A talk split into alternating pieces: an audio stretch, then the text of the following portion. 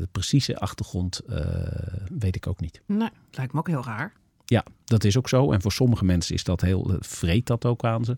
Maar ja, ik ben gelukkig ook redelijk laconiek. Dus ik heb ook zoiets van, nou ja, oké, dat hoort er dan nu even bij. Ja. En het heeft te maken met criminaliteit en dergelijke. Uh-huh. Nou, ik weet het een en ander wat er speelt. En ik weet dat het ook heel erg serieus kan zijn. Uh-huh. Dus je moet er ook wel serieus mee omgaan. Maar tegelijkertijd beschouw ik het ook echt als mijn taak...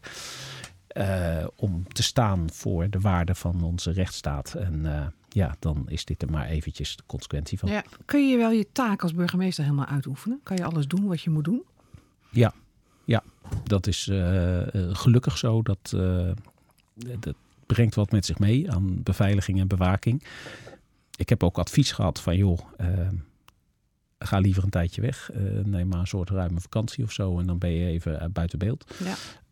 En daar heb ik van gezegd, dat ga ik niet doen. Want ik vind dat ik dan toch een beetje op de loop ga voor dreigementen. En dat wil ik niet. Nee. Dus ik doe mijn werk en dat lukt gelukkig goed. Maar stel je jezelf niet bloot aan een groter risico door te blijven? Nou, met deze beveiliging niet, denk ik. En bovendien vind ik ook van ja, je hebt ook een bepaalde verantwoordelijkheid. En... Als het zo is dat kennelijk in Nederland criminaliteit zo agressief kan worden... Dat ze denkt iets te bereiken met het bedreigen van ambtsdragers... dan moeten wij ook duidelijk maken dat wij daar geen duimbreed voor wijken. Nee. Ik zou het echt een verkeerd signaal vinden om nu te zeggen van... dan ga ik maar even weg. Dat geeft namelijk bij anderen het idee van... nou, kennelijk kunnen we dat bereiken. Maar het gevolg zou kunnen zijn dat jou iets overkomt.